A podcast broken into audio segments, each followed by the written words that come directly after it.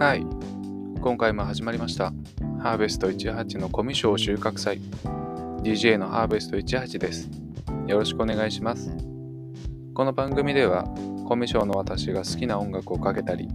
皆さんからの質問相談に答えたり、ゆるゆるとおしゃべりをする番組となっております。皆さんもゆるゆるとお聞きいただければ嬉しいです。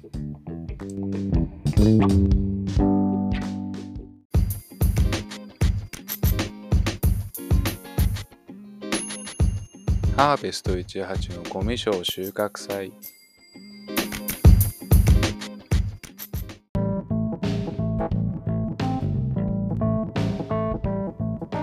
それでは早速曲紹介に入りましょう。はじめに Spotify 以外でお聴きの方は規約上残念ながらこのまま曲を聴くことはできません。概要欄のリンクからチェックしていただけると嬉しいです。さて、今回はベッドカバーを紹介したいと思います。ベッドカバーは柳瀬二郎のソロプロジェクト。活動を続けるにつれメンバーが増えていき、現在は5人のバンド形態となっています。柳瀬二郎は幼少よりブラックミュージックに影響を受け、小学5年生でギター、中学生に作曲を始め、2016年夏に本格的に活動を開始しました。同年、ロッキングオン主催の RO ロックジャック4カウントダウンジャパンで優勝。その年の大晦日にカウントダウンジャパンコスモステージオープニングアクトとして出演しました。2019年にはファーストアルバム中学生でメジャーデビュー。2021年より再びインディーズに戻り活動しています。私はサンダーボルトチェーンソーという EP で知りました。EP とはシングルよりも収録曲が多く、アルバムよりは少ないものになります。私はその当時すごい才能だな、新しいの来たなと、度肝を抜かれた覚えがあります。哀愁の中に激しさがあり、そのリアリティがいい意味で人間臭くてとてもかっこいいです。2021年発売の「時間」というアルバムでは海外の音楽レビューサイト Rate Your Music のトップページに掲載されるなど国内だけでなく海外からの評価も高いのですが納得の出来だと思います。お聴きの際はぜひライブ版があるのでおすすめします。それでは今後も音楽界に画鋲を刺していくであろうベッドカバーから母線そして回転天使。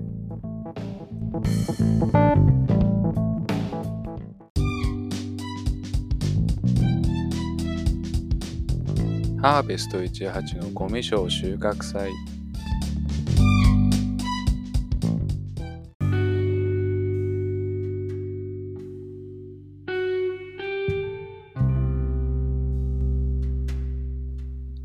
それでは毎度おなじみチャット GPT から質問をいただいています。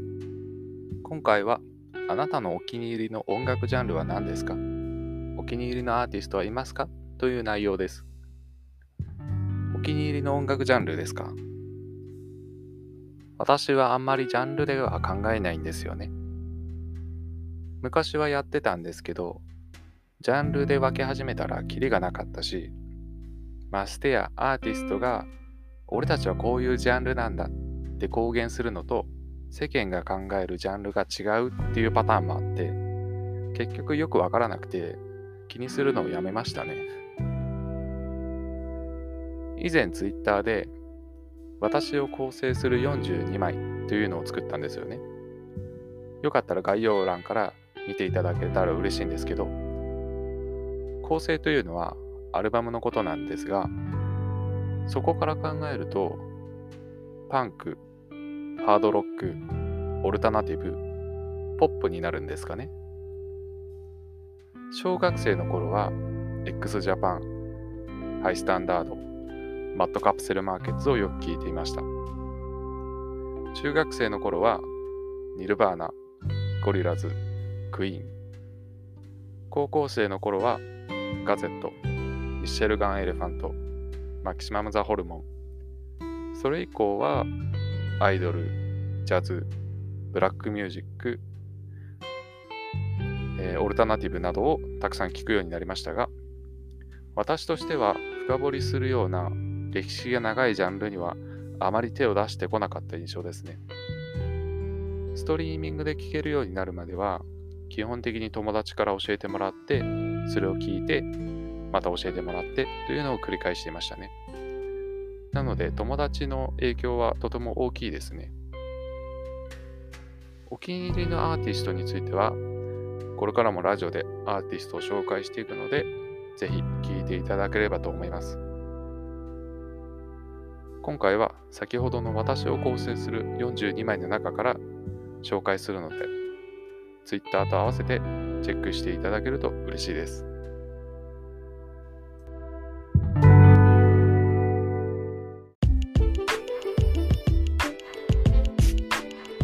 ハーベスト18のゴミ賞収穫祭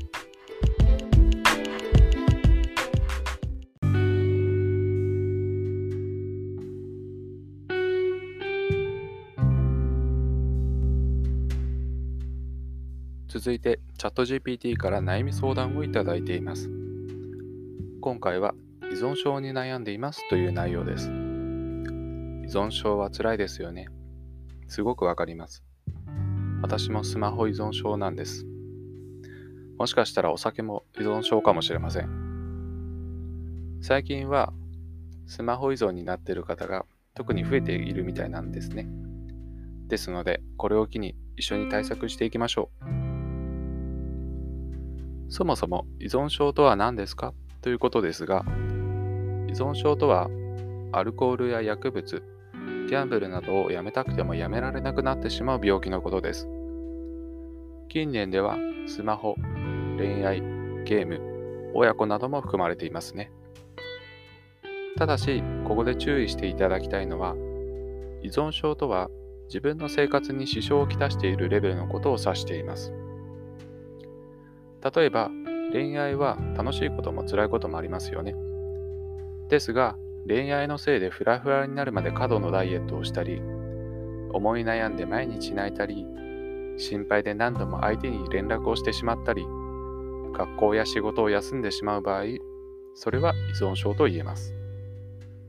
その認識の違いは周りとの誤解を生むので注意してください。さて、依存症にならないためには、まず何が原因で依存症になるのかを知ることが大切だと思います。私としてはここがポイントなのですが、依存症になる人は自分が孤独だと感じたり、不安や焦りを抱えたりしていることが多いです。不安については、ラジオのファイルに、孤独についてはファイル読んで話しているので、よかったら聞いていただけると治療のヒントになるかと思います。そしてやはり大事なのが、一人で抱え込まないことです。ここで言う抱え込まないとは、心の中にしまっておかないということです。よく悩みを相談したらすっきりしたってことがありますよね。これをカタルシス効果というのですが、一人で抱え込んでしまうと、どんどん依存度が高まってしまいます。ですので、家族や周りの方、保健所や精神保健福祉センターなどで相談できるなら解決するまで時間は短くなると思います。しかし、私もそうなんですけど、あまり人には言いたくないこともありますよね。それを言うのが恥ずかしかったり、信用できなかったりしますよね。そこで私からの提案なのですが、独り言と筆記開示というものをやってみましょう。独り言は自分の不安やイライラ、悲しい感情などを言葉にしていきます。そうすることでカタルシス効果が得やすくなります。筆記開示とは自分の感情の赴くままに紙にひたすら書き殴るテクニックです。ポイントとして感情を偽らないこと、誤字脱字や文字の綺麗さは気にしないこと。毎日15分以上続けることです。効果が現れるのは4日目以降からだそうです。どちらも心の中に留めておかず、外に出しているのが大事です。すると自分で自分のことが俯瞰で見られるようになるので冷静になったり解決策も思いつきやすくなります注意していただきたいのは寝る前に行うと夜うまく眠れなくなったりしてしまう可能性があるのでそこは避けて行いましょう依存症はふとしたきっかけで誰にでも起こる怖い病気ですが自分の気持ちを大切にして予防したり回復ができる病気でもあります周りに依存症の方がいらっしゃったらその状況にもよるんですけど今回お伝えしたことを踏まえて支えてあげられたらお互いに嬉しいですよね。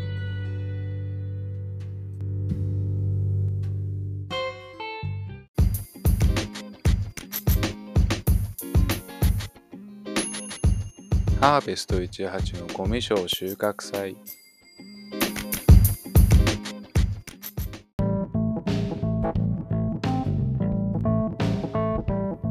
それではここで曲紹介に入りたいと思います。今回のアーティストはベニーです。ベニーはニュージーランドのオークランド出身、現在23歳のシンガーソングライターです。2017年にソロデビュー。2018年のシングル「ソークト」ではダブルプラチナに認定されるなどニュージーランドではとても人気なアーティストです。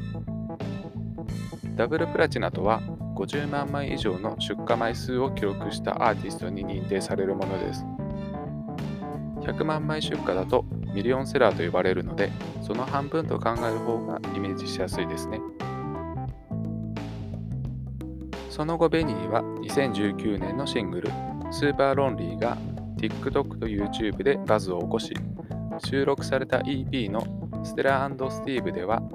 アメリカ、カナダ、フランスでもチャートインしました。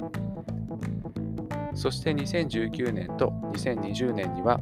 ニュージーランドミュージックアワードでシングル・オブ・ザ・イヤー、ベストソロアーティスト、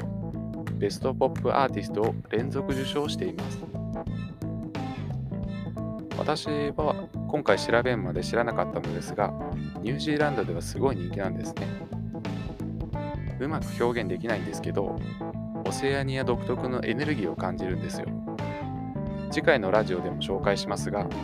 テームインパラやラストダイナソーズのように楽曲の隅っこにどこか孤独で漂う感じがあってそういうのはイギリスや日本のような島国で発展している音楽性にどことなく似てると感じますし私はそういうところにとても惹かれます。哀愁があるんですよね。さてそれではベニーから2曲聴いていただきましょう。スーパーロンリーフューチャリングガスタパートン、そしてビーチボーイ。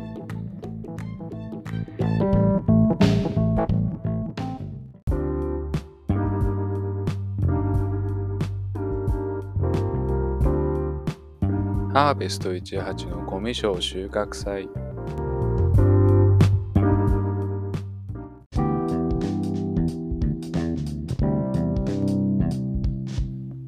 それではそろそろお別れの時間です。いかがだったでしょうか？この番組では週に1本程度の頻度で配信をしていきたいと思います。質問、相談があってもなくても概要欄から連絡していただけると嬉しいです。それでは気楽な人生をハーベスト18でした。バイバイ。